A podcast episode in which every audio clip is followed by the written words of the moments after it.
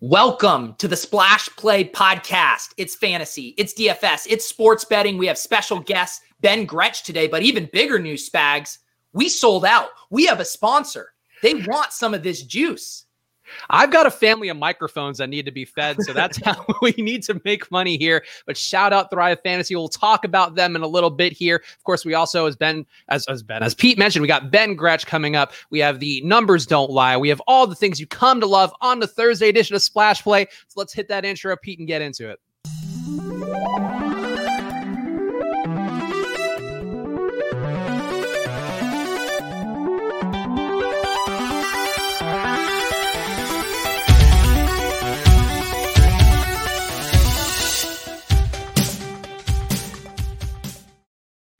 All right, we are into it. Splash Play, the fantasy football podcast for every game under the sun. I'm Chris Spags, joined once again by my friend, my co-conspirator here on Splash Play. He's at Peter Overzet on Twitter. He's Peter Overzet. How are you doing, Pete? I'm doing good. I'm feeling like a little bit of a fraud. I didn't play this showdown slate. I was a little busy this evening. There was a lot of chaos going around, and I said, you know what? I don't want to deal with this right now. it, this particular slate was one where I think there were a lot of headaches. Aaron Jones, a questionable play, ends up playing, ends up getting a lot of work early on, despite uh, this calf strain issue of his that could flare up at any moment. And uh, also the Niners, uh, stricken by COVID as any team out there. Uh, we're recording this right now during the second quarter. We'll be recording throughout the rest of the game, uh, pretty much. But it's uh, an interesting situation, Pete, where the COVID NFL is really they were so cautious in the beginning, and now it's just like, yeah, just don't play the guys who maybe have COVID. I don't know, just do whatever. That's basically how it goes. Yeah, I had watched um, a report from Adam Schefter this morning, and he said he talked to a league official, and the league official told him this morning, despite so many guys being out with COVID, he said there's a 0.0% chance this game doesn't get played. I mean, that's the league. The league not even leaving a little bit of doubt of something popping up. They're like, no, the game will be played no matter what. And I think uh, that's kind of been the NFL stance at this point it's a weird mix of an abundance of caution where Kendrick Bourne was a false positive. Uh, he was also in contact. I think they were saying he lives with the other guys. He lives with Brandon Aiyuk and Trent Williams and um, whoever the fourth guy, whoever the fourth horseman of the COVID apocalypse for the Niners is. Uh, you know, like he tested clean, and then there's like, yeah, sorry, you, you tested clean, but not clean enough. So that's it's like cautious, but not cautious in a way that's classic NFL. Yeah, and like, you know, tonight the product's definitely suffering because it's not even the injuries. I mean, the, the Packers backfield decimated, the 49ers wide receivers decimated, and it's like, yeah, we're, we're so we'll play showdown and, and fantasy and stuff. But man, uh, they also it's weird timing. We got all of the stuff with Trump and the election and all of this. And then it's like, we got Thursday night football, Nick Mullens and four wide receivers you've never heard of, and Tyler Irvin. Come watch. It's like the NBA where they were concerned about being a distraction from the issues at hand. And the NFL is the is the exact distraction from Trump. Uh, some of the news feeds cutting it off. We're not a political podcast, whatever you believe, you know, just be nice to people. Would be the main thing. Uh, but yeah, football, a lovely distraction today. And of course, uh, let's do some plugs because we got to make sure we do all of our plugs and a quick Thrive fantasy plug here. What I want to explain why we are working with Thrive because uh, they do work really well with what we've tried to do here on Splash Play, combining the fantasy with the betting with all the aspects here that we cover week in week out. But first, make sure you are following at Splash Play Pod on Twitter or Instagram. First thousand people on both get followed back. So whether you like the show or you just want a free follower, uh, as long as you are following us, you will be followed by Splash Play. Valdes-Scantling just caught a long ass touchdown, which um, could be good for my showdown line. So we'll circle back. Um, another thing you should be doing, rating this podcast five stars and review on Apple Podcasts. If you're watching on YouTube, hit the like button and subscribe so you get all the new episodes. We come out after Thursday night football, after Sunday night football, and of course on Thursdays we have our guests. That's why we got Ben Gretch on today. Got a lot of great guests coming through. And here is the Thrive Fantasy read. This is the big one. This is exciting for us, and you know we are a little podcast that could be, but I think we want people to really come out and support our first sponsor that puts us. I know this is important to you, Pete we were profitable Pete for a while on Twitter. We are a profitable podcast technically now. We are. You know, we've uh we've sunk a lot into the show. Everything we do goes back to the show. We're we're in the streets trying to get data on YouTube. Spags is, you know, trying to acquire every piece of podcasting equipment imaginable. I mean, we just have to support our splash play lifestyle at this point.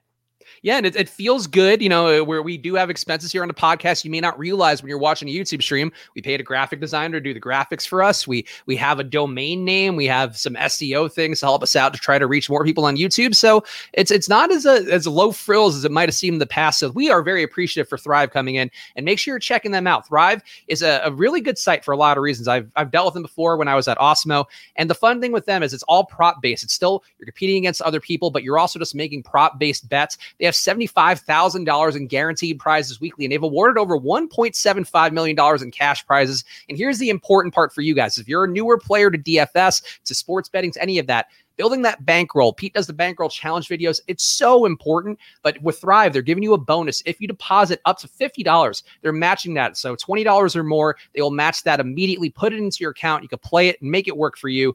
And Pete, again, you're doing the bankroll challenges. You know, if you could double that bankroll immediately, that does help out a lot, especially if you're a lower stakes player.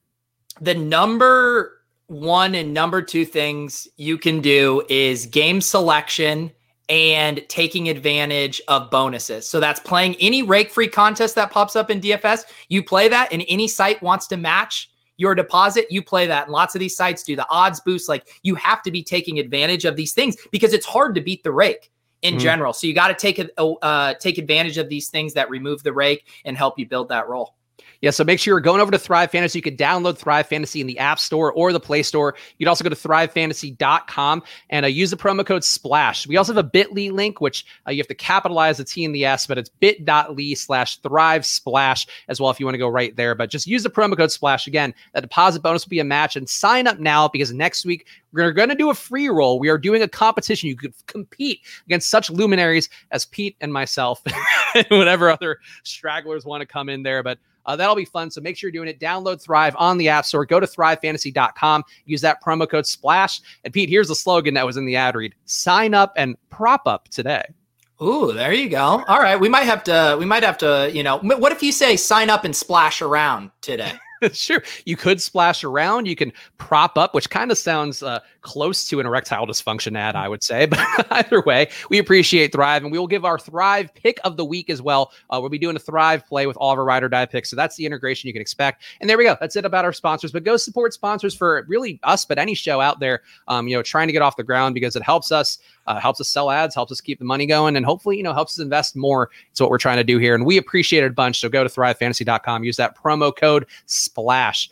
All right, let's talk. Uh, well, I guess we're not to, we're to save numbers don't lie for when Ben gets on the show, but let's talk some injuries that actually matter before Ben comes in to our little waiting room. Uh, Christian McCaffrey, this is the big one, Pete. Coming off the IR this week, going against the Chiefs. I think to me, this is a, already a spot where I'd be willing to play him. I'm not too worried about the Mike Davis run. I think if it's season long, especially, you're just going to plug McCaffrey in and try to get some return on what you had. A situation for me in my salary cap league that I'm doing. But Pete McCaffrey this week, I guess in DFS in particular, how do you feel about his prospects coming off IR with Mike Davis having looked good, but going against the Chiefs in a game where they're going to be probably down pretty fast?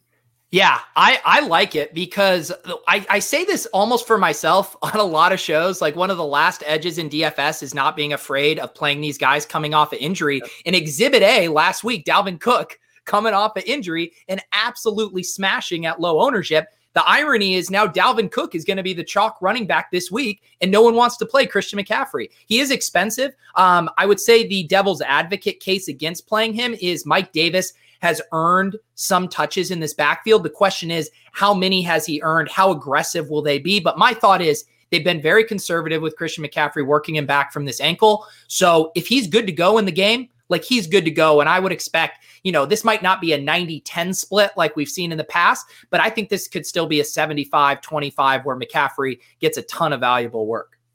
What do you feel like? I mean, and, and, this is DFS numbers, so the ownership can change before Sunday, but it looks like um, Awesemo has him under 5%. I'm seeing him under 5% a couple other places.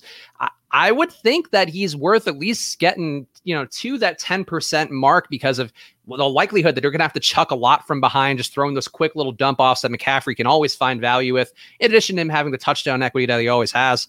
Like, I think McCaffrey is going to go under owned by a significant margin. And I agree with you. Like, I think the injury thing is a big part. People always avoid those Q tags and and just the risk that comes with that. But um, to me, 10% at least feels appropriate for McCaffrey. Yeah, no, I I I think uh, I'm definitely going to work him into some lineups. You know, it's early in the week, so we don't know exactly what value is going to open up to facilitate that. But sometimes that's actually a good thing because if it doesn't open up, then people aren't just doing the studs and duds lineups, and you get really unique um, with a Christian McCaffrey type build. So yeah, I'm I'm definitely interested in it. Some other injuries: Calvin Ridley out of practice with a foot injury. Um, Atlanta been lo- relying on him quite a bit, really getting targeted as much as Julio Jones um, in a meaningful way, week in and week out. And to me, Pete, I think if Ridley doesn't make it in, still, you know, one more day here if he gets into practice tomorrow, but um, that could certainly change the equation. But for me right now, I do think this makes Julio Jones a more appealing play. Certainly some trickle down to Russell Gage. The Denver defense, you know, not a great defense to target, but I do think Julio very capable of getting, you know, getting open in any situation and also just getting a little more volume, I think makes him pretty interesting, though. It does look like he's going to be really highly owned, perhaps because of this Ridley injury. Yeah, I know. I was checking out Awesemo's early projection on it too. I think he actually updated it earlier today and even boosted it some more. It makes sense, right? Like he's coming off of that big game on Thursday night. No Ridley. He's going to get a ton of targets. Um, I and I like that game too. Um, so I think if you're playing Julio, you're probably needing to stack it to make sure you're getting unique in some way. Like I never like playing the really chalky wide receivers that aren't Davante Adams as a one-off. Um, but I get it at 7,200 and in his role with Ridley out. I mean, he's a nice play. Yeah, so Julio certainly going to be a viable cash game play this week if you're a person who likes playing the cash games of NFL DFS. Follow the ownership there, and a pretty solid floor for Julio, especially if Ridley does remain out. And and as Pete mentioned earlier, if Ridley gets in, I would play some Ridley for sure because the outside matchup on both sides, going against AJ Bouye, going against uh, Michael o- Ojemudia. I don't even know who that is, but not a guy who grades out well according to the matchups, giving up 1.4 yards per route covered so far.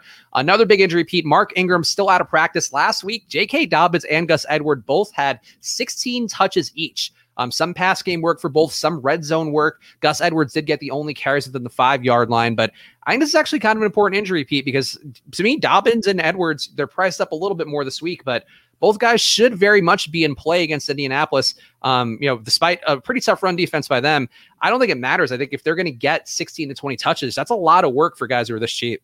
Yeah, no, I'm with you. I slightly prefer Dobbins because he's going to catch the passes. Uh, but yeah, I'm really interested in Dobbins right now. His ownership seems like it's going to stay in check.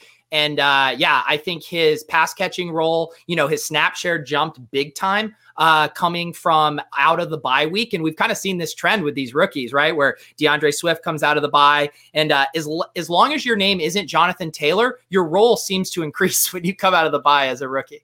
Yeah, poor Jonathan Taylor got dusted by backflip and Nyheim Hines. The backflip, I, we didn't talk about this on the show, but the backflip on two touchdowns was a little bit too much. Like you do, do one backflip, sure, but the second one, do something different. Yeah, you know, sometimes I think he those guys they plan out one touchdown celebration and you score the second time and you're like, "Oh shit, I got nothing. I guess we got to go back to the backflip." Can you do a backflip? Because I could see you being sneaky backflippable.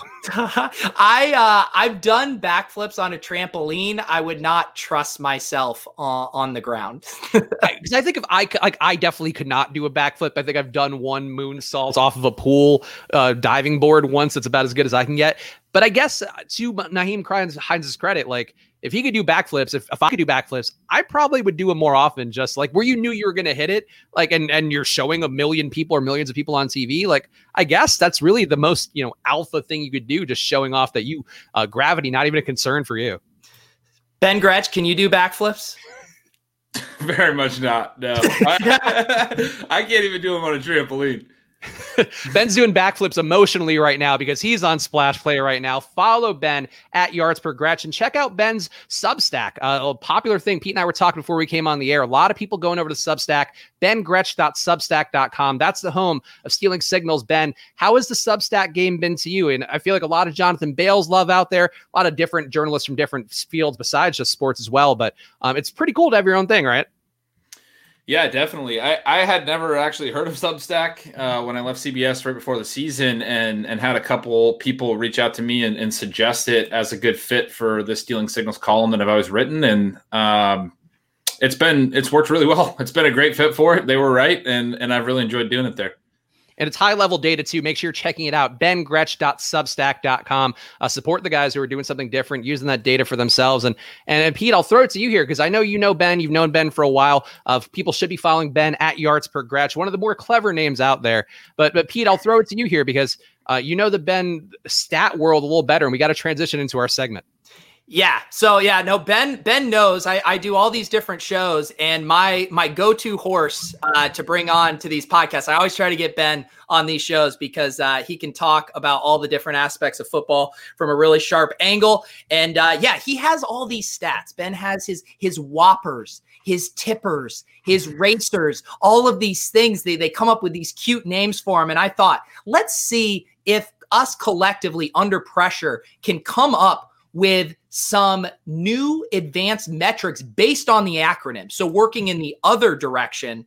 Uh, and so I like Balderdash. I have the game. And the new version, the original Balderdash, is you just point to a random word in the dictionary and everyone tries to guess what that definition is. But on this one, they have acronyms. So I'm going to just pull some random ones out here and we're going to workshop an advanced metric for. Okay, I'm already excited about this one. First, what I pulled, and I already know where we're going with this the initials are A J G A. A G G A.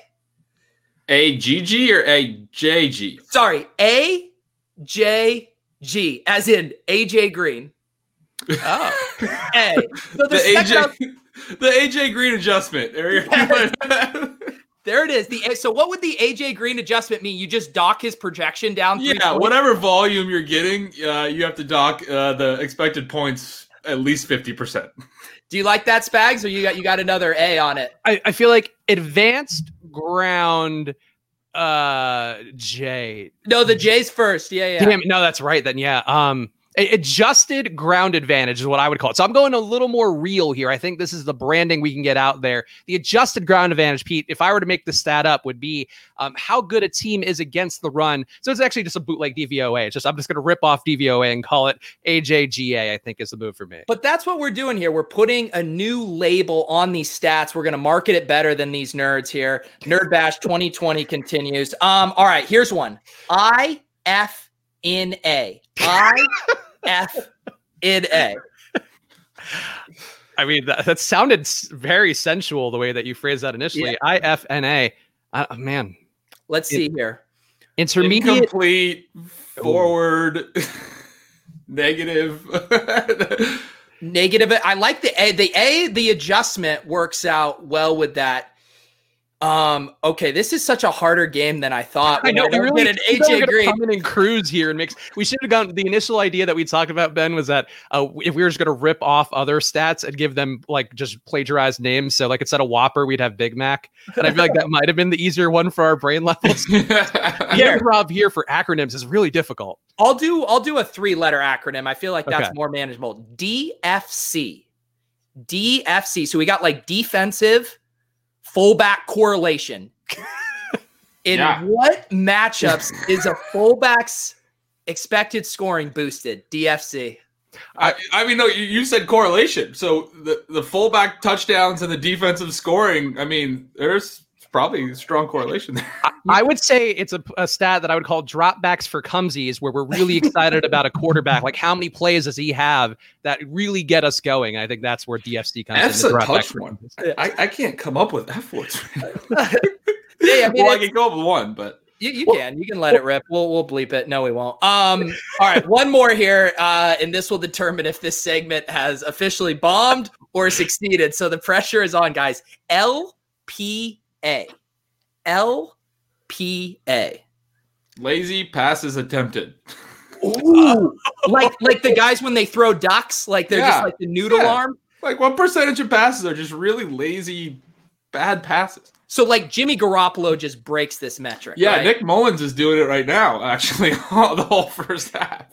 There you go. Spags, you have a punch up on LPA? Yeah. Lingering passes attempted, like the ones that are just hanging in the air and then anybody can get. Like I, that's more of a duck. Like so there's probably a better duck one to go. But I something I think like it's really does feel like a Jimmy Garoppolo stat where like, yeah, his LPA has been terrible all year long. It's just leaving him up for everybody. How about this one too? How about um uh lingering punts? um accuracy or something where they you you know how when they used to punt and they would show that hang time for those I want to see how long does that punt hang in the air. Let's see which. Just it's just called a hang time. Okay. no, but we're rebrand. I agree. We should rebrand hang time as a lingering punts. I think that's. When I thought of this idea, I thought it was good. I thought it was oh, gold. well, then I guess we'll we'll transition to something that's actually useful. we do. The important thing is we try here on Splash Play, so that's why people should that like button and subscribe. But Ben, what's your favorite stat? Because I know uh, Pete sent me w- one clip of your articles where you talked about some of the ones you like the most: trap, the trivial rush attempt percentage, the high value targets. But there are one stat you could choose. Let's say you were stuck on an island and had to get romantic with one stat. Which one would be the one that makes it to the makes it to the bachelor suite? I mean, probably that one. You uh, high, it's high value touches for running backs. It's probably that. I mean, I think it's a really good stat right now because I, I think what's interesting about stats is like you have sort of evolving an evolving industry and, then certain stats get leaned on too heavily or, or, don't get leaned on too heavily and everything is related to value in fantasy right so right now uh, the way that i see it high value touches adds a lot of value because uh, everyone knows that touches generally matter. High value touches are just a subset of overall running back touches. It's all receptions and all touches inside the 10 10 yard line. I call it the green zone these high potential you know touchdown scoring opportunities. Um, and about 60% of all running back points uh, in PPR leagues are scored on those touches, and it's only about 25% of all running back touches. So you have, you know, three quarters of the touches are these whatever between the 20s rush attempts. Those those are basically the rest of them. All the rush attempts outside of uh, you know um, high leverage scoring areas. And most people look at running backs and say, okay, 25 touch back, 30 touch back. Th- those are good things. But if they're not getting enough high value touches, it tells you immediately, okay, this guy's probably overvalued relative to the amount of touches he's getting, or he's undervalued. If he's getting a lot of high value touches, but maybe not getting a whole a whole bunch of touches, the market tends to not be very uh, high on him. But because of the types of touches he's getting, we should probably be higher on him. I use it a lot. I mean, I use it in DFS. I use it in all my season long decisions. I use it um, on a team level when I look at what teams are creating a lot of high value touches, and then a player gets injured and and there's an opportunity for somebody to step in and potentially have a big uh, a big role as a running back. You know, it was a good good examples. Mike Davis this year. Christian McCaffrey goes down. The offense is set up really well for him to to step in, catch a lot of passes, have some scoring potential. So I mean, that's running back's a tough one, and that's the biggest thing that I lean on for running back. Is there anybody else who jumps out to you as somebody who you know people maybe are really bullish on, but falls short in some of those metrics of the high value touches? Um, I mean, like, so guys like Derrick Henry always wind up falling short. Derrick Henry's a little bit of an, an anomaly, right? But like Josh Jacobs, guys that are are are seeing really big workloads, but not necessarily catching enough passes, maybe not getting enough goal line work. Uh, obviously, Henry does, and, and Jacobs does get a decent amount of goal line work. Joe Mixon is a guy that that tends to fall short in those metrics. Kenyon Drake has all year; he's injured now. Um, Chase Edmonds has been a guy that, in, in my um, newsletter I've been talking about all year is kind of the, the perfect high value touch stash because as a backup, he was basically taking half the team's high value touches in the backfield, even though he was seeing a lot smaller of a percentage of the overall touches. Um, and now that he's going to be in a bigger role, you love to see a guy who's already getting uh, a high share of, of high value touches, and then they're jumping into potentially more snaps, more overall touches. I think his ceiling could be higher than uh, you know what Drake's was in, in, in typical weeks. So um, that's a guy that I'm really excited about this week. And one thing Ben does in the newsletter is that he does it in two parts. In the second part, he posts kind of the leaderboards and some of these metrics he likes to look at. So you can get at the end of it the high value touch leaderboard. I think you have it rolling for weeks five through eight. I would say the name that jumps out the most that people would be like, wait, what? Uh, JD McKissic in hmm. there at number 13, getting all of those catches right now. He's kind of in an interesting split with Gibson. Yeah, definitely. He's running a ton of routes, uh, catching a lot of passes. We do see that with with pass catching backs, where it could be a little bit, you know, I don't want to say misleading because he is he's catching a lot of balls. He's good in, in PPR right now, or he's at least usable in PPR right now. Um, but he's not seeing a whole lot of low value touches at all. You still kind of need some rushing yards to boost, you know, the, a floor up a little bit. It's helpful. So guys like him are, are you know, high floor, maybe not um, particularly high ceiling but uh, he is interesting. I mean, I mean, certainly seeing a lot more than you'd expect. What, let's transition because uh, we were talking the inju- uh, injuries for the week that actually matter, Ben, before you came on, and um, you mentioned Kenyon Drake being out or at least out of practice right now. I guess there's a shot he could get back in tomorrow, maybe blow up the priced up Chase Edmonds. But uh, people were tweeting Pete to ask about the Dolphins' backfield, your thoughts about Patrick Laird and uh, Myles Gaskin being out. I don't know how high value his touches were necessarily, but he was getting some results, Ben. So is there anybody who you see Miami having? Um, you know, Peter's biases for Patrick Laird aside. Right. Yeah. No, I mean, uh, we all know Peter loves Patrick Laird, but no, Gaskin has been a guy that I've liked literally since week one um, and was kind of pointing out after week one that he got lost in that first waiver run. Uh, he got he didn't get picked up in some leagues because there was a lot of hype around uh, Nyheim Hines had a big week one and Malcolm Brown was the other one. But Gaskin immediately played a really big snap role, and the key thing was he was getting high touches right away. He started catching uh, high value touches right away. He was catching passes right away. He wasn't really necessarily seeing the the touchdown scoring looks uh, when Jordan Howard was playing. Then Jordan Howard got benched. All of a sudden, Gaskin was this guy's like, okay, not a great offense, but he's getting some touchdown uh, scoring uh, type touches, some touchdown potential in his profile, and he's catching plenty of passes. I was really stoked about him. It's a bummer he goes down, but there is definitely opportunity here. It's a tough backfield to handicap right now, though. I was excited about Breida, but Breida's looking like he's not going to play. It's probably going to be a combination of Howard and Laird, where Howard's getting that, you know, those those goal line looks that he was getting in the early weeks when he was active. He's been inactive for several weeks now. And now he's going to be back on the field. You'd expect that he'd return to that role and have the touchdown potential, but not probably a lot more than that. And then Laird, I assume, will be will be handling the reception. So you're not going to necessarily have the combination that you had in Gaskin. And it isn't a great offense, especially with the quarterback change. Probably not going to be as freewheeling as it was under Fitzpatrick. So I'm not as stoked right now about any of them. Breida was the guy that I thought maybe could could do both parts of it like uh, Gaskin has been doing, but it's probably going to be split up the, the high value touches now. Pete, do you have any feelings here? I feel like we've been it's like waiting for uh, the presidential statement the other night at two two in the morning. But like, how do you feel about this Dolphins backfield? And is it your time? Is it time for the Patrick Laird believers to to come together like Voltron? The thing that's weird about Jordan Howard, right, is he's been inactive. You know, like there's there's some guesswork of like what is going on. They bring him in and this guy is inactive when he fills like a concrete role for them. Even if they like Gaskin, you'd figure they bring in Jordan Howard for some of these goal line carries, whatever.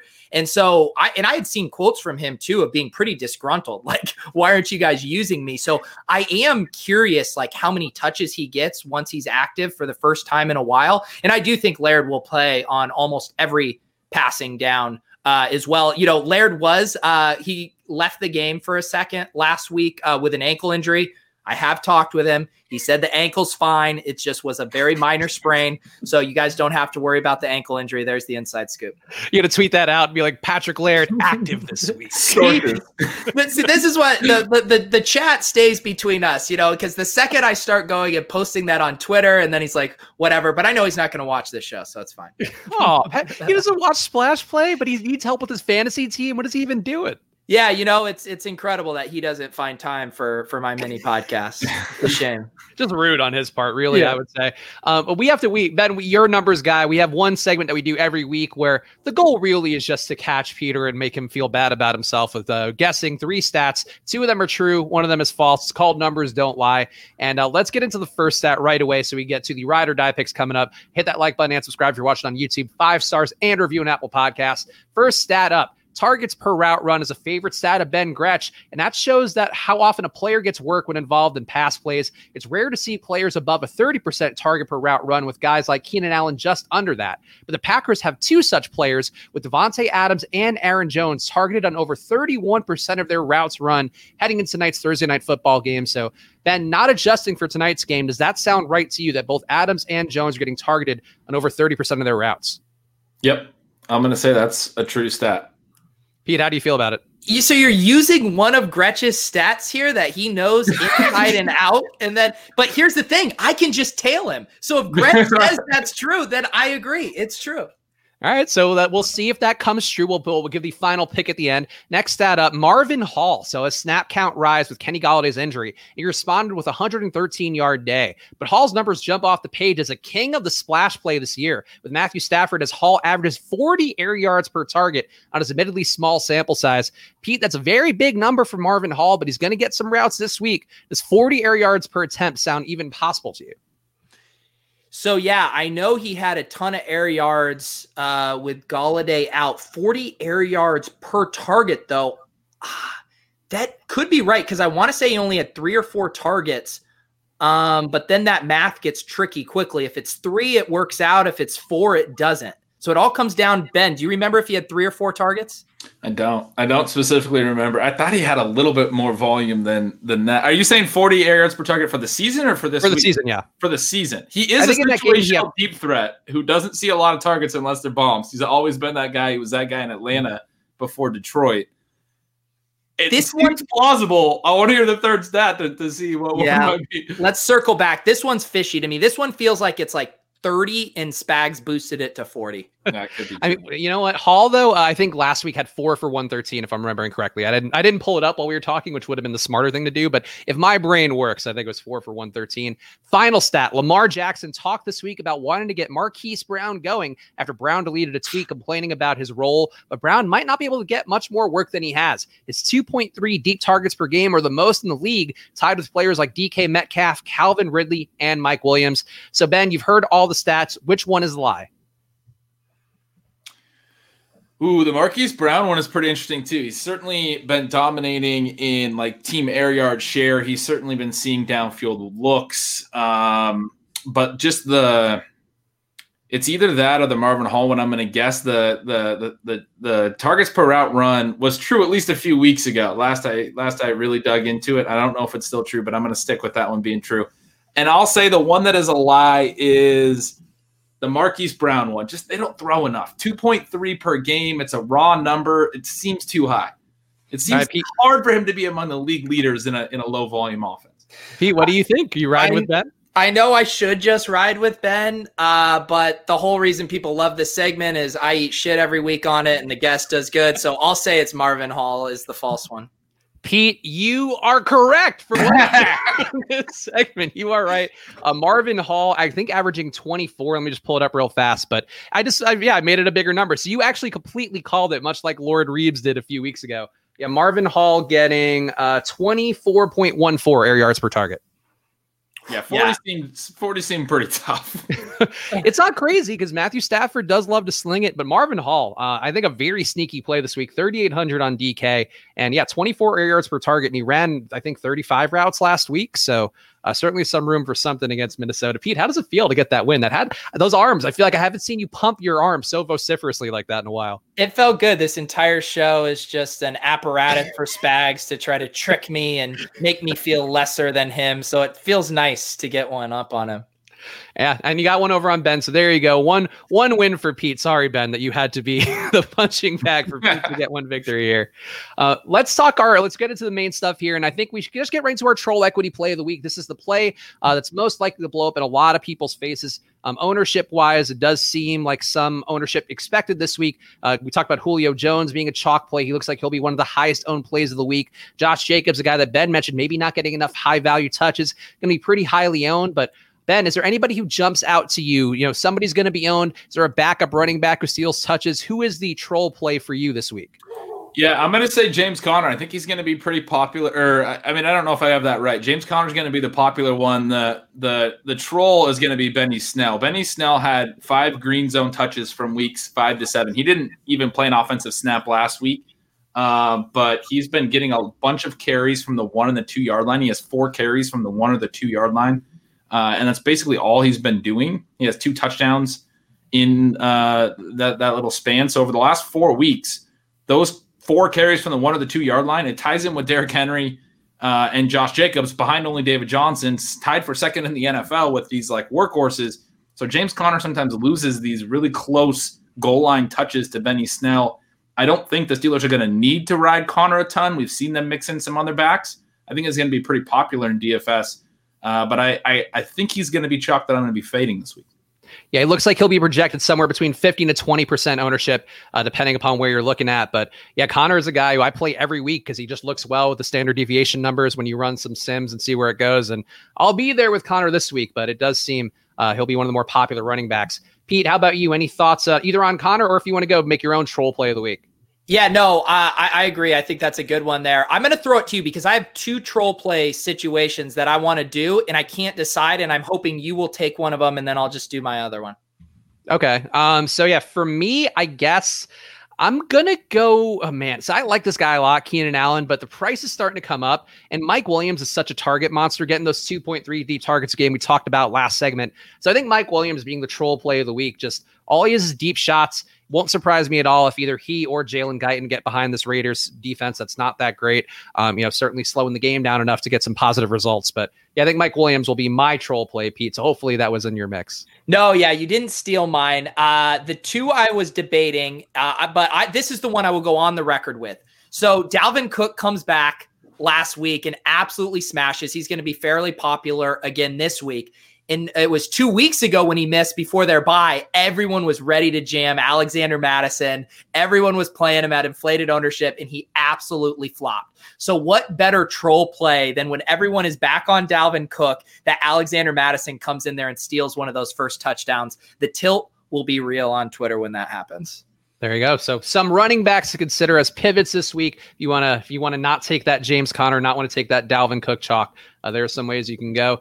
Um, let's get into the meat here. The ride or die picks, of course, that we we so love here, and they, these are presented by Thrive Fantasy. So make sure you are playing on ThriveFantasy.com, or if you just want to go put in the promo code Splash, you can get yourself a double deposit bonus anywhere between twenty and fifty dollars. They will match that immediately over at Thrive. So go take advantage of those deals. Build your bankroll over at ThriveFantasy.com with that promo code Splash.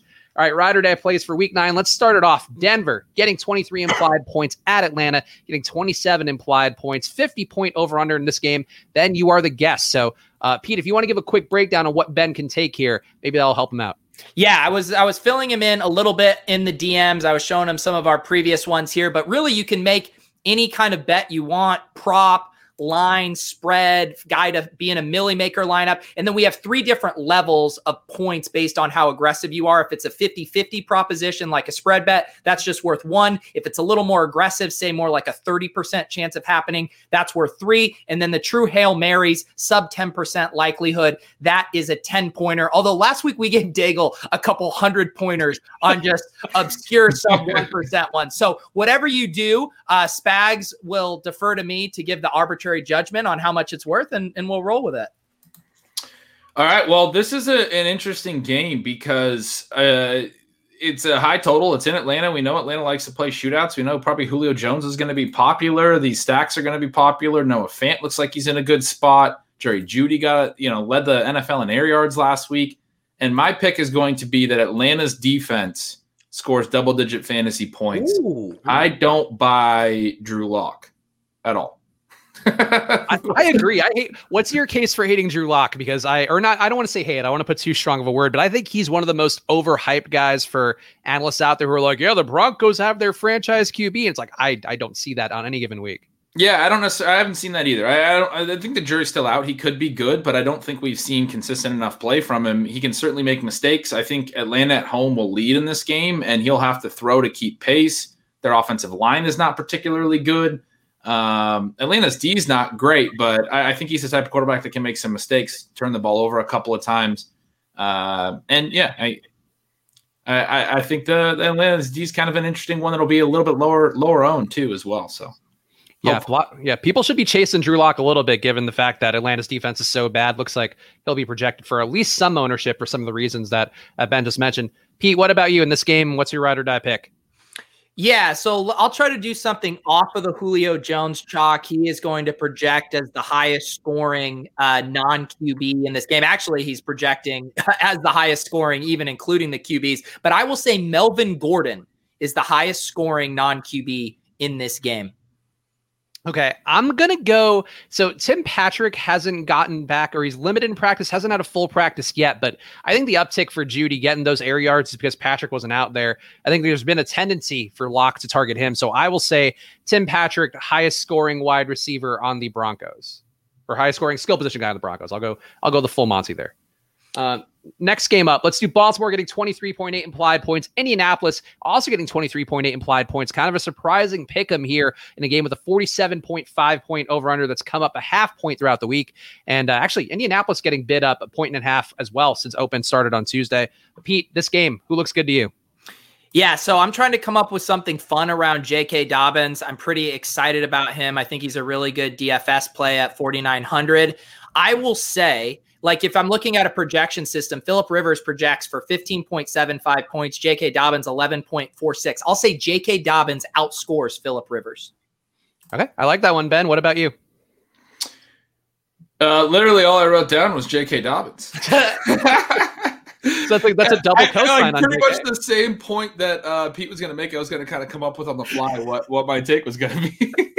How about so other kind of styles of things you could do? We sometimes do like top five at his position on the slate. We say he ends up in a winning millie Maker lineup. Those are some of the other. So yeah, I mean, I think top top five at his position is a great one. I, I think his ceiling is a lot higher than people realize. He's been super efficient. He's looked very very good. Uh, we know that Lamar Jackson, the run game, helps efficiency. The Colts are the number one rush defense in the league right now by success rate against the run per sharp football.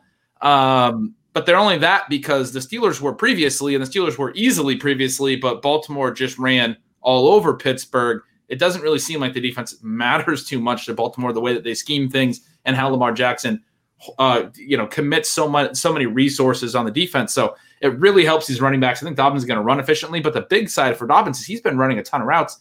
And with Ingram out, he ran a season high 22 routes, only saw one target in that game. I think he has the potential for four or five catches. We've seen him catch a few passes in other games. So I, I think top five running back is very possible in PPR scoring. We'll say on DK uh, if he catches three or four balls and also has that rushing efficiency. I don't feel like I have a great read on this game, so I'm just going to take the over 47 and a half. I feel like that seems safe here. Like this could be a really defensive matchup for some of the reasons that Ben mentioned, or this could be one that the scoring gets out of control. I really wouldn't be surprised either way. But it's worth pointing out, really nobody going to be owned on Indianapolis after people got burned pretty bad by Jonathan Taylor. Uh, I don't think it makes sense to go to Nyheim Hines. And actually, I'm curious your thoughts, Ben. Nyheim Hines, uh, real fast before we get to the next game. Any thoughts on that outlier game for him? I mean, it wasn't a big, a huge uptick in work, but certainly some less for Jonathan Taylor. And and Nyheim Hines is going to float when Taylor f- uh, flounders. It does seem like. Yeah, I mean, I think for I mean, we didn't see a whole lot of touches, like you said. He only had eight touches in the game. I, I think what we saw was a little bit of what we have seen from um from. Uh oh. Or he oh, doesn't mind to running backs in in in scoring range. Can you hear me? Yeah, yeah sorry, you're good now. Froze for a sec. You're good. Oh, okay. Yeah, he. I was just saying uh, a little bit of what we heard in the offseason. Nyheim Hines was the, you know, the potentially the new Austin Ekeler for Philip Rivers. He doesn't mind throwing to, to running backs in scoring range. He catches two touchdowns. But really, with some of these pass catching receivers, they have these spike week potential.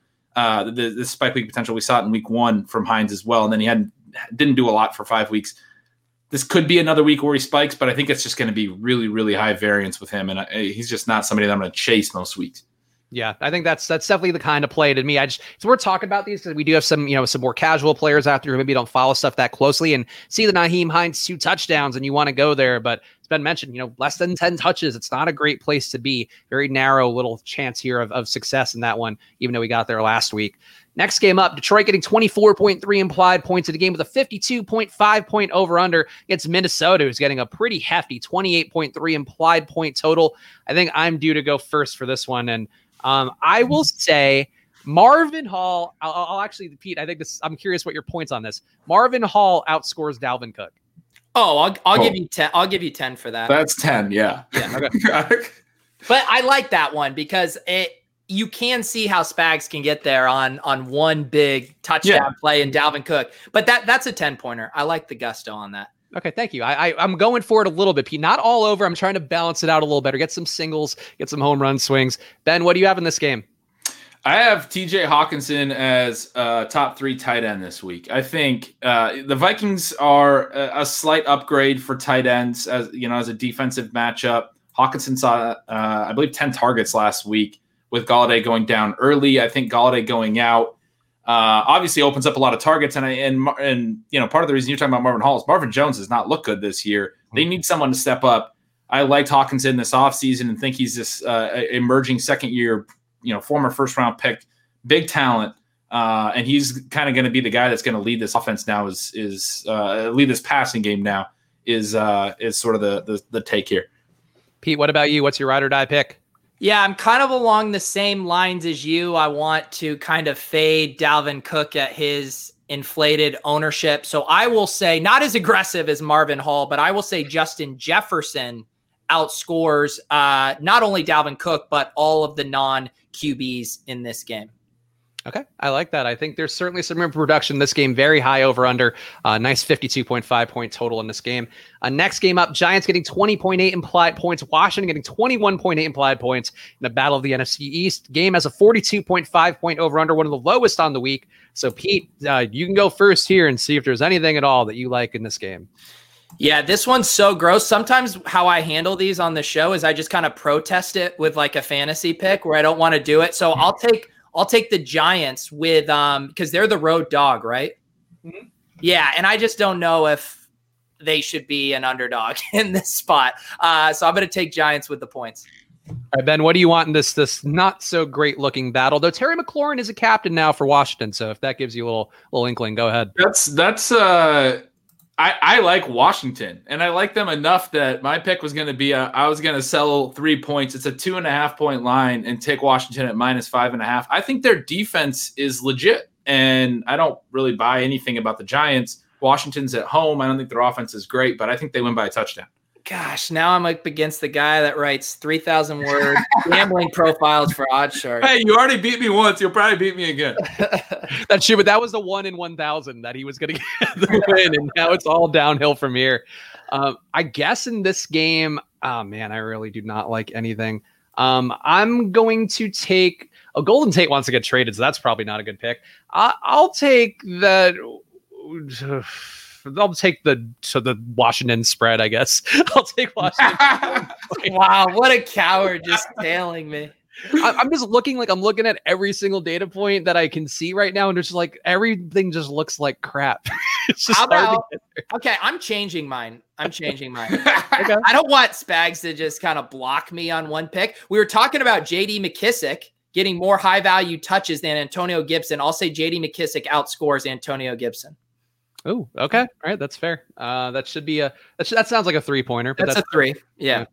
All right, next game up Chicago getting 20.5 implied points, Tennessee getting 27 implied points, game with a 47.5 point over under. And Ben, we are back to you here. What's your pick? Yeah, I hate this game. This is one where I was like, I hate it. I don't know. I, it, it, everything points to Derrick Henry, but I don't like playing Derrick Henry. I'm just, I'm sure Pete's talked about it on the show before. He's not, not a big fan either. The guy doesn't get enough high value touches. You're betting on rushing efficiency. I don't like to bet on rushing efficiency. I certainly have played him in some spots. I don't think against Chicago is, is the spot that I really want to go for it. I'm going to take the under on the on the total. Yeah, that's that's a logical bet here. Two teams that uh, you know, not not the most prolific offenses around. Though Tannehill's looked good this year. So Pete, maybe maybe you want some Ryan Tannehill, some general Tannehill for you. Yeah, maybe through another direction. I do also want to continue to bet against Derrick Henry and his kind of median projections. Once every four games, he'll absolutely put you in a body bag, but generally you're making good bets the rest of the time. So I'll say AJ Brown outscores Derrick Henry here. All right. I man, I think I'm gonna go the opposite way and say Derrick Henry um top three running. Now he's he's already projected to be a top three. I'll say millionaire maker winning running back. That seems fair enough. I I just feel like this is a Henry slog it out, grind it out with him type of game, but that that could be wrong. But um, you know, I'll be contrarian. I'll take Derrick Henry. That's the thing. I mean, if De- De- if Derrick Henry has one of those weeks, he will be in the winning Millie Maker lineup. yep.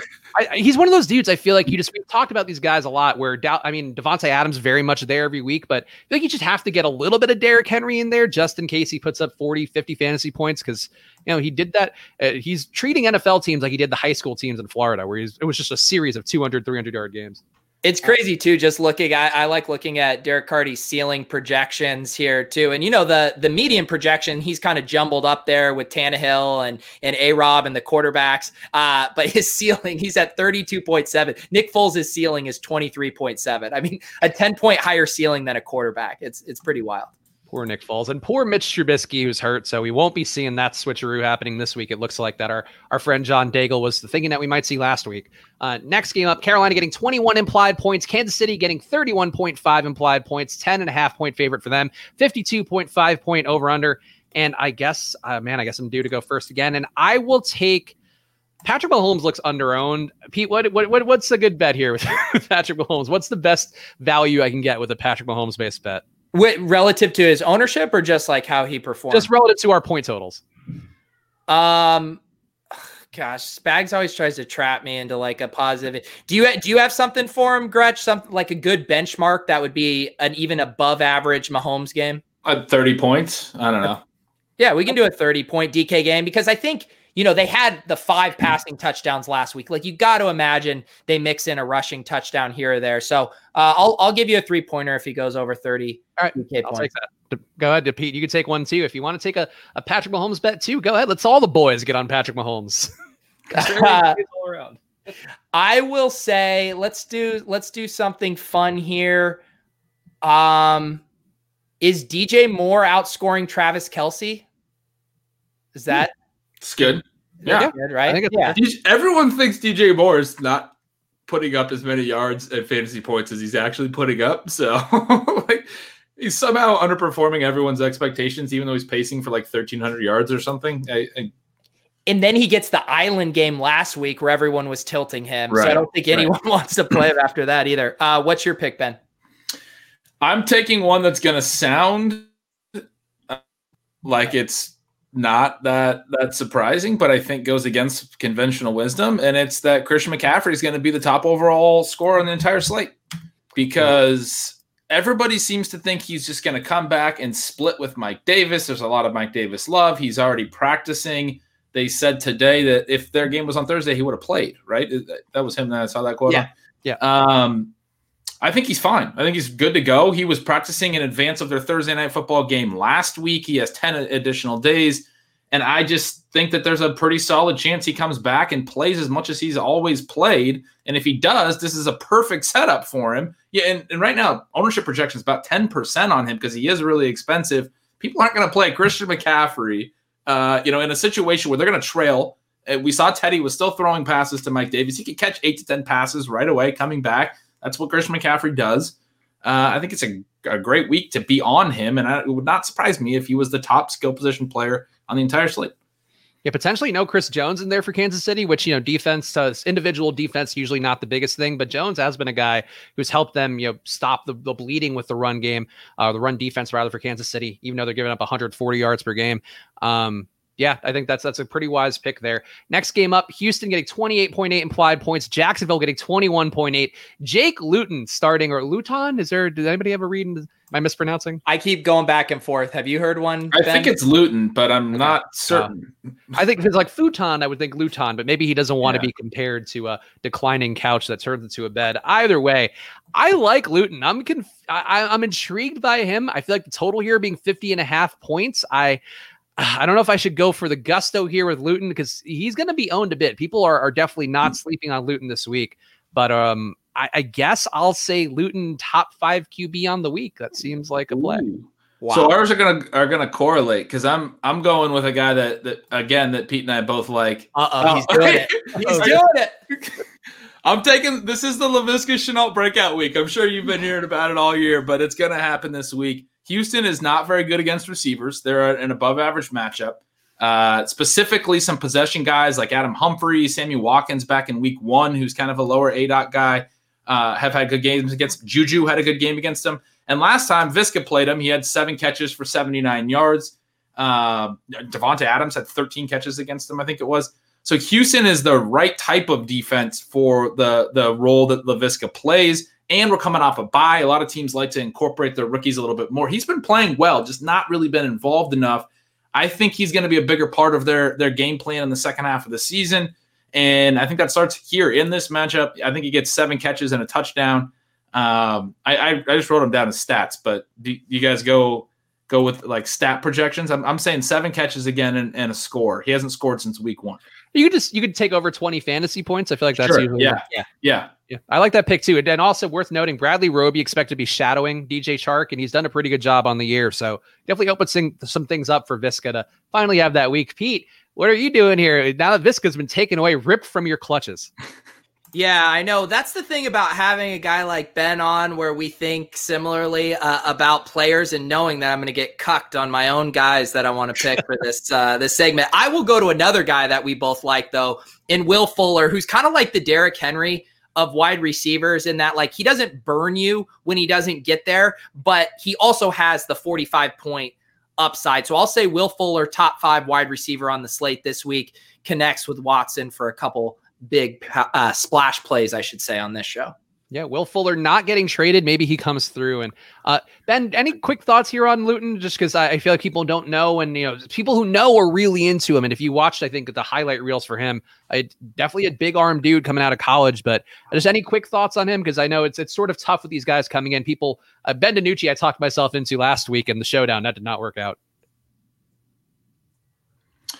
Yeah, I mean, I think there he was a promising prospect. I mean, that's all like that really comes to mind for me is that the, the the people that I follow that do a lot of some of the, some of the quarterback modeling and look at the the different metrics thought that he fell a little bit. I think it was a seventh round pick. I think I think it was like he could be an interesting fourth or fifth round pick for some teams. He went a little later, um, but he was one of these guys that outside the top five quarterbacks in this class, people thought could be really interesting. I'm excited to see him play.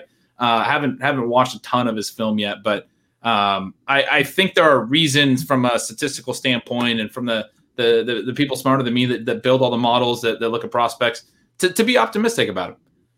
Yeah, definitely. It seems like more of a deep ball thrower than Gardner Minshew's been, but uh, we'll find out. Going against Houston, that's pretty much the most ideal spot for any guy to come into. Uh, next game up, Seattle getting 29 implied points. Game with a 55 point over under, which I believe is the highest of the week. Buffalo getting 26 implied points on the other side. Uh, ben, I guess I'll let you go first here because there are some really nice ones uh, going against the Seattle pass defense that you may want to take. Yeah, it's it's Stefon Diggs for me. I'm going to say 30 plus DK points. Specifically, he's going to go for over 150 yards in this game. You can just write it down in ink. It's happening.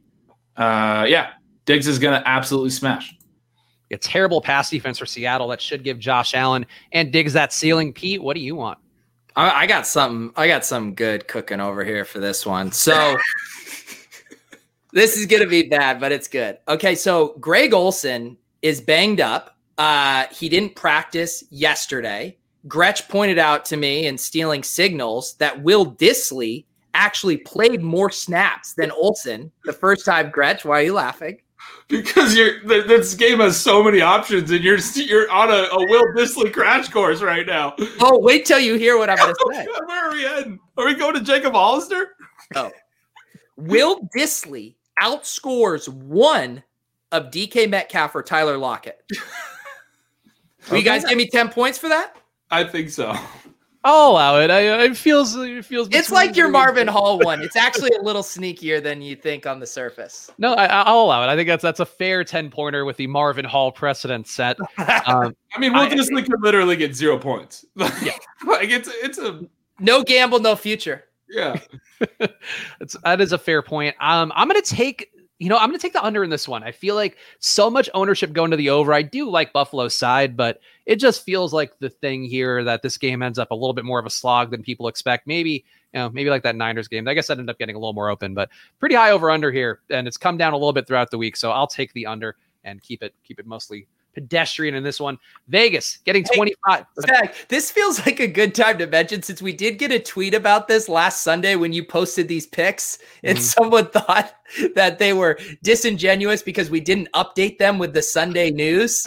so the uh the emperor's caveat here or whatever. Um, these are slight hot takes, I will just say. So yeah, and we also don't know who win right now, so that's the other part. I could, I'm licking my finger and putting it up in the air here in Los Angeles. I don't know how that'll dictate Buffalo's wind, but yeah, the guy was upset that we didn't factor in wind into our Thursday hot take picks.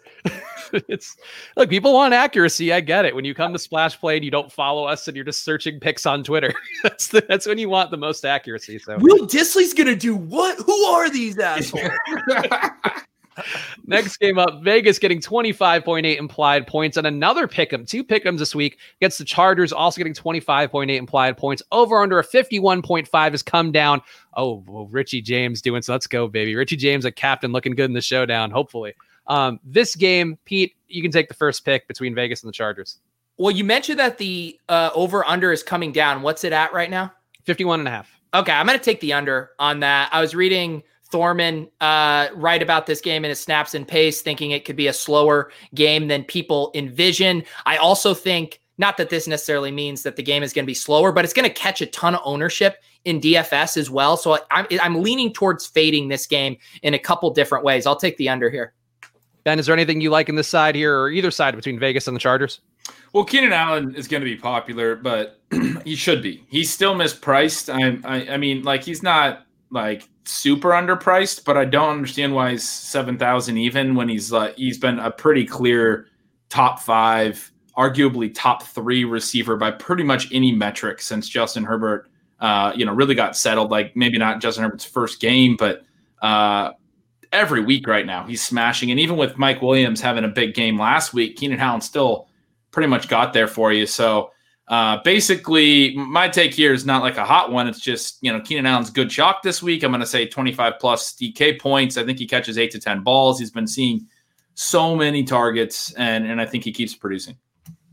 I'm gonna stick with the the Mike Williams. I think the troll play I landed on still the most appealing to me. I'll take Mike Williams over 20 fantasy points. I don't think it's brave enough to say more than Keenan Allen, but I'll take the three pointer uh, for Mike Williams there. Just, just love the air yards he's getting, and of course, when Jalen Guyton goes off this week, then uh, then I can tilt over that. Look at you correlating your picks, trying to sweep this week in a landslide.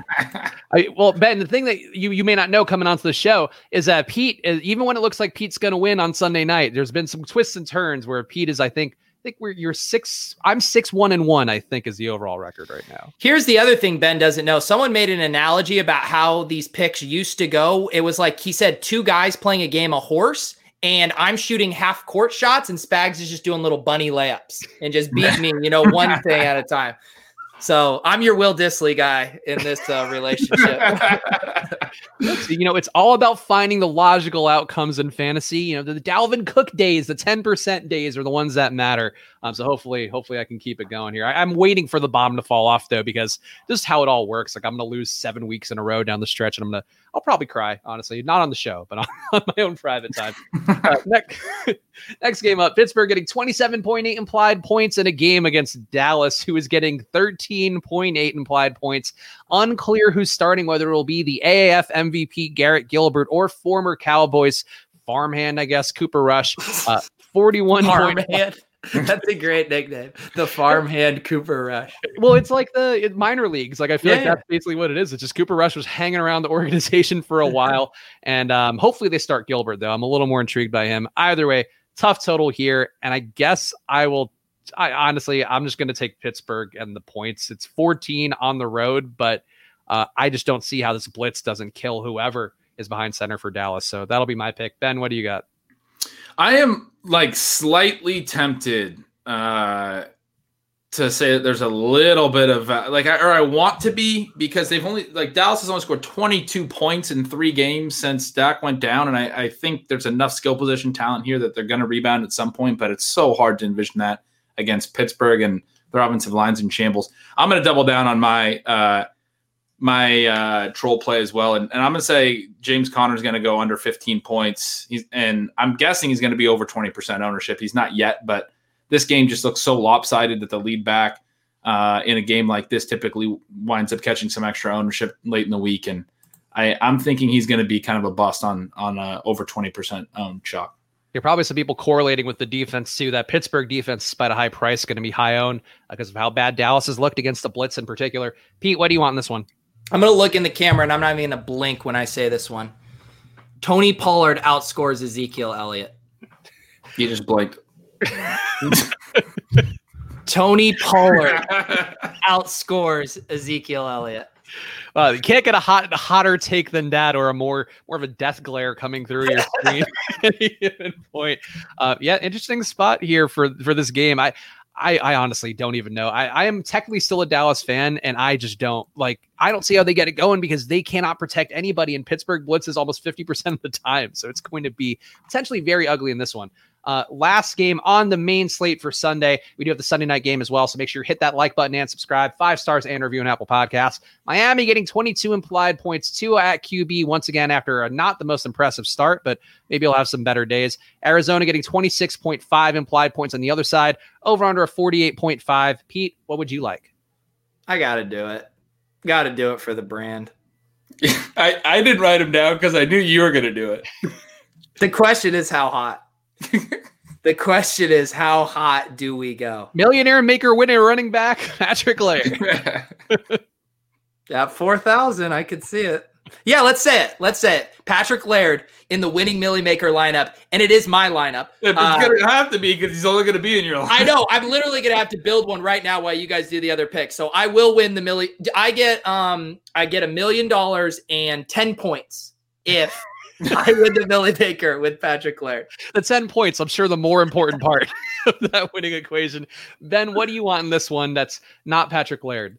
Well, it, the, kind of the easy one, I think, this week is Chase Edmonds. We talked about the high value touches. I'm going to say it's a, a top three running back. Um, you know, obviously, you know, pending pending Kenyon Drake, who I don't think is officially out yet, but um, I don't expect to play. And and Edmonds is going to smash against Miami if if he gets an opportunity to be the lead back. Yeah, Kenyon Drake yet to practice, but make sure you're watching that on Friday. Uh, see if he gets in there. Um, you know what, Pete? I don't like this pick, but I'm going to take it just out of spite. Jordan Howard, millionaire maker winner running back. Oh, oh God, that is so Yes. spiteful. Look at the look at this game stack I'm already working with. Tua to Laird and Preston Williams. Bring it back with DeAndre Hopkins. That's gross. you know what? I should throw in Dissly here at tight end. Honestly, if we made lineups out of all your picks, they would be really all over the place. Like it would be five thousand dollars left on the table. This- the craziest stacks imaginable, but who knows? Anything could win in a millionaire maker winner. Uh, Sunday night game, New Orleans getting twenty three point three implied points. Bit of a weird situation with Drew Brees, been limited in practice. Does seem like he'll go, but one other thing to watch: Tampa Bay a four point favorite, twenty seven point three implied points, over under a fifty point five, and this is the Sunday nighter. So Ben, if you want to make a showdown captain pick, it's also a, a potential 10 pointer there. Oh, just any captain? Yeah, I mean, I that's basically I- what we do here because it's hard enough to pick a showdown captain with how it goes. So if you just get the captain right, yeah, we give we give out. Well, I think for that. Michael Thomas uh, is going to return, and much like my Christian McCaffrey one, I think people have just forgotten how good these guys are. I think Thomas returns to a ten catch, hundred yard day, uh, so I'll I'll take Thomas as the showdown captain as well. All right, Pete, what do you do? You want to do a showdown captain, or do you want to go a little bit easier? No, I'll do a I'll do a showdown captain. Um who are they playing? it's New Orleans and Tampa Bay. Tampa Bay. Oh my god. Is is Rojo done, Ben? Yeah. Or is that just temporary? No, I think he's done. All right, that's all I that's all I needed to hear. Ronald Jones showdown winning captain. Yeah, Leonard Fournette does seem like he is uh, seized at least enough of the role to make it tough on a given week. Um, I will go, man. Mike Evans, Chris Godwin. Godwin has, has killed them before, but Evans, Lattimore sucks this year. Mike Evans, showdown winning captain, is what I'll go with. I, I hate it. He's he just does nothing every given any week, but maybe the New Orleans thing stirs something for him. So Mike Evans, that's what I'll take. Ben, please give the people the plugs. Of course, bengretch.substack.com. That's where people get stealing signals, your newsletter that you put a ton of work in to make sure you're giving people great data to make some helpful and more knowledgeable picks in the DFS and season long and betting and all that stuff. But uh, people should also follow at yards per Gretch. But anything else you want to plug, Ben? Yeah, I do some sports betting at Odds Checker, but yeah, most of everything that I do will be uh, promoted on on Twitter, probably at, at Yards per Gretch. So that's the best place to get it. Pete, any pluggies for you before we? I don't know why I said pluggies. I'm sorry. please, any Yeah, please pluggies for you? we call it quits. I was like when I remember when I was a kid and I had this friend's mom who used to say for if you had to go to the bathroom, you got to take a tinkle. And like hearing tinkle, I still get triggered and and pluggies just hit the same note as taking a tinkle I me. didn't love it saying it. I knew saying it, but it was a bad way. to say it. I also will say it was the stealing signals that got me on Will Dissly, you know, that that snap share jumping over Greg Olsen. So shout out to Gretch for helping me win a million dollars there. Super useful. You're using it exactly as it's intended. See, this is what happens to artists. You know, it's like Dave Chappelle was like, "Oh, my fan base like doesn't understand my jokes anymore. Like they don't get what I'm going for." This is Gretch. He's saying he's putting out this information, and people like me are bastardizing it by now touting Will Dissly. That's true. You are you are making it mainstream. You're McDonald's taking the idea from a local chain and bringing it to all of America. Uh, yeah, follow at Yards for Gretch, follow at Peter Overzet, follow at Chris Spags. I'll be back Sunday on the Awesemo Live Before Lock show doing that thing again. So tune in if you want to hang out with me. Um, I, though I think Pete, you have a pre-lock show too, right? So are we competing? Do we compete pre-lock? Yeah, and um, Yeah. you know, if you watch Spags' instead of mine, uh, that's probably smart. it's the Awesemo shows are popping off, man. It was nice to come back. They're getting like 3K concurrence. And it's like, wow, like I, it was great to help build this, but to come back and have done none of the work this season and just get some some attention's nice. Well, make sure when you're over there with those 3K concurrents, you're getting in some splash play pluggies oh, while you're at it. They took away my moderator privileges because of me leaving full time, so like I can't put the link in, but I uh, I'll get on it, Pete. Don't worry. Yeah. I'll make sure we pour that adequately. Of course, uh, one the big plug, Thrive, Thrive Fantasy. Go to thrivefantasy.com. Use that promo code Splash. Support them, please. If you're if you're a person who's watched the episode since day one, we know you guys are out there. Let's put in 25 bucks. They're giving you 25 bucks free. It's instant money right back. You can put in up to $50 over at Thrive Fantasy thrivefantasy.com or by downloading Thrive Fantasy on the App Store or the Google Play Store. So just do it. Um, oh, we didn't do our, our Thrive pick of the week. We have to do that. Shit. I and I know mine off the top of my head here. Go uh, ahead. Because I was looking at their props here, Gretch. They have Stefon Diggs at 69.5 receiving yards. The projections I was looking at had him at 85, 86 yards. I'm smashing the over on Diggs. Yeah, I mean, he's he's going to double that. I already told you 150 is a stone lock. there we go. Um, and for me, I'll take James Conner. This will be this is an official ride or die pick, so this counts in the record books for Pete and I. We won't make we won't make Ben have to do this because you know you don't have to whore yourself out for this one. uh, for me, I'll take James Conner. I don't think I agree that with Ben that he could end up being a trap play, but over ninety eight point five total yards, rushing yards plus receiving, I just feel like he gets there in this spot, and uh, maybe lose the touchdowns to Benny Snell. That's totally possible. Or or Chase Claypool running a jet sweep as always happens. But James Conner over 98.5. That's my Thrive play. Hit that like button and subscribe. We'll be back with you guys Sunday night after Sunday night football. Thank you for watching.